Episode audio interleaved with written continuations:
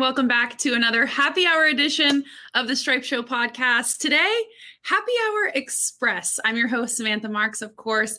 I'm just going to sit here and talk to myself for 10 or 15 minutes about what happened in the golf world this week. Anything and everything goes. So, going forward, if you have anything you want me to talk about, any questions, comments, concerns, hit me up on Twitter or Instagram at Samantha S. Marks. We'll talk a little Sony Open. We'll talk a little Twitter. We'll talk a little breaking news last night. And then we'll close it out with some mailbag questions. Again, I'd love to hear your thoughts and any questions that you may have for me on my Twitter or Instagram. So we'll start off with the Sony Open, of course. Let me pull up the uh, leaderboard here. We've got uh, day one is in the books. We've got some bed golf going on. The broadcast is like 7 to 10 p.m., which is amazing to fall asleep to golf since we all know we do it anyways. Um, we've got tied at the top Peter Malnati, T1 with Jason Kokrak and Joaquin Niemann.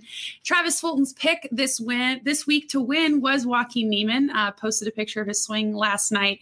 Very consistent ball striker. Um, got a lot of game ahead of him. Eight under 62 is tied at the top. We're at Waialae this week in Honolulu. The famous um, W trees, you know, the trees who sit on the back of the green like that. That's how I differentiate my uh, PGA Tour stops is by the landscapes and the trees and something funny about them. So that's where we are this week. If you needed a visual, right behind them at minus six is Vaughn Taylor Jim Herman, Aaron Baddeley, Patton Kizzire, Daniel Berger, and Siwoo Kim. Siwoo is my favorite because when I went to Arkansas, we would always say Woo Pig Sooie. So I say Siwoo Pig Sooie, which doesn't really make sense, but I like to say it anyway. Um, we've got, uh, like I said, Travis's pick to win was Joaquin Niemann. So that's super exciting that he's up there at the top. A lot of golf left. We are par 70 this week. Um, so eight under 62 sounds a little bit better than 10 under, or 10 under 62 would sound better than eight under 62, but uh, Joaquin eagled his last hole yesterday to close out with the 62. So good round for him there. Jason Kokrak, I've always been a fan of. Um, he was really nice to me once at an event. And so I uh, just like him for that. I always seem to uh, take heart to people who are kind to uh, newbies in the golf media. And I was at the time, so he was super nice to me one time. So I do like him as well. Don't know a ton about Peter Malnati. Haven't seen him up near the top of the leaderboard in a while. Shot 62 yesterday with a bogey and one, two, three, four, five, six, seven, eight, nine birdies. So that's pretty impressive there. Um, Honolulu, uh, Waialae seems to be a little bit of a different test than last week. Semi breaking news. I wouldn't call it total breaking news. Let me pull it up on my phone since I just did not come prepared today. Um, we've got Angel Cabrera. Y'all remember him? Two time major champion. This is coming directly from, let me source it, Golf Digest, Golf World. Thank you for the information. Two time major champion Angel Cabrera was arrested in Brazil on Thursday for extradition to Argentina on charges of assault, theft, legal intimidation, and repeated disrespect to authorities, according to the Associated Press, who was the first to record it. I saw it on Golf Digest um, late last night. So Cabrera, 51 years old. I'm just going to read through this Golf Digest article for you because I thought it was very interesting and quite scary. Cabrera, 51 years old, was on Interpol's red code list. Uh, th- by the way, this is all reported by the Associated Press first. Um, that red code list is used to seek the location and arrest of a person wanted by legal jurisdiction uh, earlier this month, Argentine media reported that Cabrera was on the run from his homeland. His former wife reported reportedly filed two charges against him, and another former partner claimed Cabrera had punched her threatened her and attempted to run over her with a car. Uh, apparently, the largest newspaper in Argentina reports that two other women from past relationships are accusing Cabrera of beatings and threats. So apparently, the arrest was made in an upper class area of Rio de Janeiro. Um, suspect's name was not announced. Uh, until the AP reports that uh, it was it was Angel Cabrera. So yeah, as you guys know, he won in 2007 at Oakmont in 2009 Masters, finished runner up at Augusta in 2013, lost to Adam Scott. Then, I mean, this guy hasn't really been around the golf world recently, but um, from Argentina, obviously he was or is the best golfer that that country has ever produced. So. Um, it's been pretty weird. He's been playing on the PGA Tour Champions. He's made nine starts in 2020 on the PGA Tour Champions.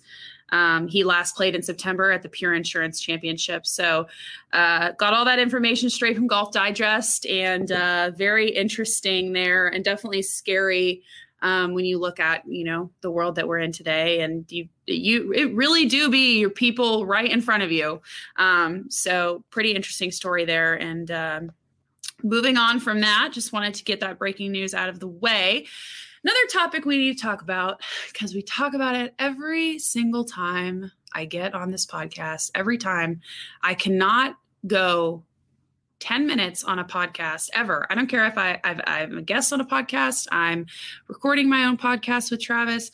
We can't go 10 minutes without talking about Jordan Spieth.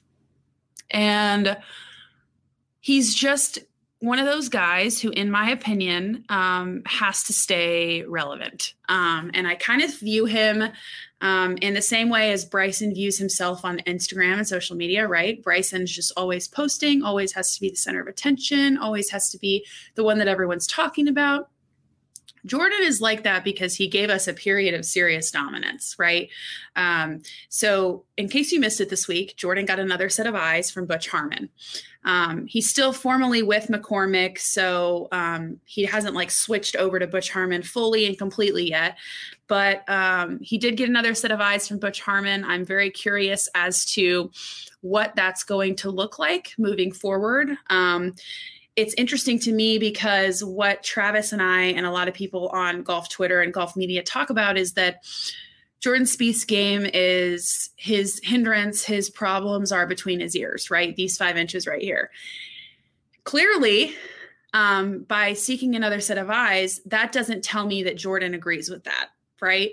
So, by getting another set of eyes from Butch Harmon, arguably one of the best instructors in the game, um, does that mean that he thinks it's a swing flaw? Does that mean that he thinks um, that it's it's something going on in his swing for the last three years that has hindered him from playing great golf?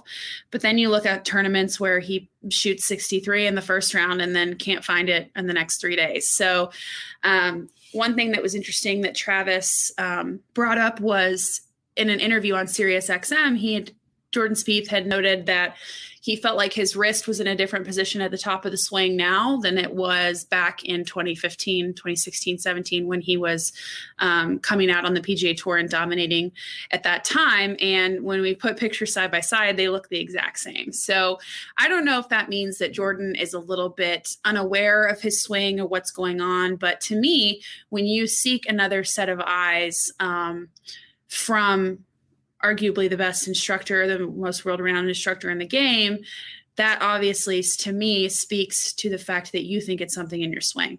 Um, so very interesting there. I would like to see Jordan work with maybe a handful of sports psychologists um, or just general therapists. Uh, maybe that would help him. So let's see what else we got. Uh, Bubba Watson posted a photo of his iron covers on Twitter last night, absolutely blowing up uh, the social media world. Um, I don't know. I was so shook when I saw that. Um, you guys know how I feel about iron covers. And to me, that was just, I thought I liked you, Bubba. I thought I did, but we're not going to go with these white ping iron covers. So, my question to you is what is your price, right? My parents always told me growing up, everybody has a price, right? That was just something that we always said. So I, I would look at them and say, like, oh, I'm not doing that, or oh, like, there's no way I would ever do that. There's no way I would go skydiving, or no way I would get on this roller coaster, or whatever, some thrill seeking activity. And my, my dad would always say, everybody has a price, right? So, what's your price to show up to your men's group on a Saturday afternoon with white ping iron covers on your bag. Because I don't know that there's a price for me. I've been seeing a lot of things on Twitter recently where people are trying to excuse iron covers in the form of, you know, traveling with them and being in the car and being on the card. And I just, I grow up, grow up. If your irons get a little bit beat up, fine. I, I think it looks cooler when they're a little bit like rugged and not straight out of the plastic. So that's what I have to say about that. Very shocking uh, news to Twitter last night. Bubba asked, but he did ask on Twitter. He asked our thoughts. He said, "What do you think about these iron covers?" So Ping must have written him a fat check for that. Um, and I have a feeling that whatever that price was, I would probably do it too.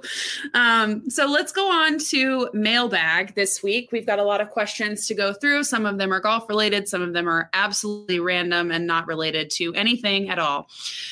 So, um, Mrs. Tesori, um, what's up, lady? Um, she had, had asked a very good question and I don't have an answer to it, but I'm going to read it to you anyway in case anybody else knows what's going on. She said, What happened to PGA Tour Live slash NBC Gold coverage and featured groups?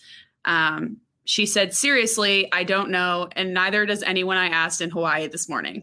Um, so she is married to Paul Tesori, caddy on the PGA Tour. And apparently, it's just kind of like an unspoken thing that nobody knows what happened to PGA Tour Live. Um, I don't know if maybe it's because it's in Hawaii. That's that's maybe my thought. Um, but I'm not sure. Um, so I will get back to you with anything that I find out about that. Uh, I and if you find out, Michelle, please let me know. Uh, second question is would love to hear thoughts on hot mics for golf and sports in general. Do players feel pressure or at risk to lose it all for things said in heat of the battle or in their workplace these days? So this question is referencing Justin Thomas last week. Um, had a little bit of a mic slip.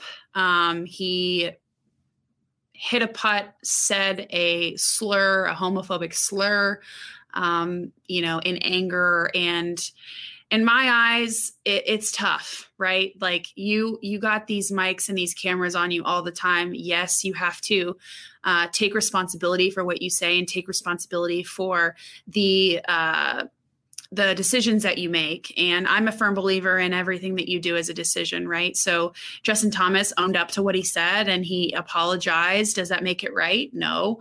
Um, I think it's just an overall a little bit more of a self-awareness has to come when you know that those that those cameras are on and those mics are on.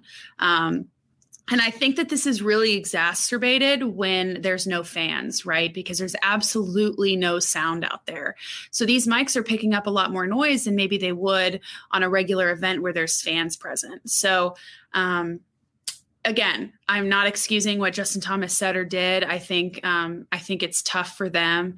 I think that you know the fact that he said what he said, um, and the fact that he apologized that he apologized is great. Um, I guess it's just one of those things that we'll see what happens from there favorite club in the bag right now.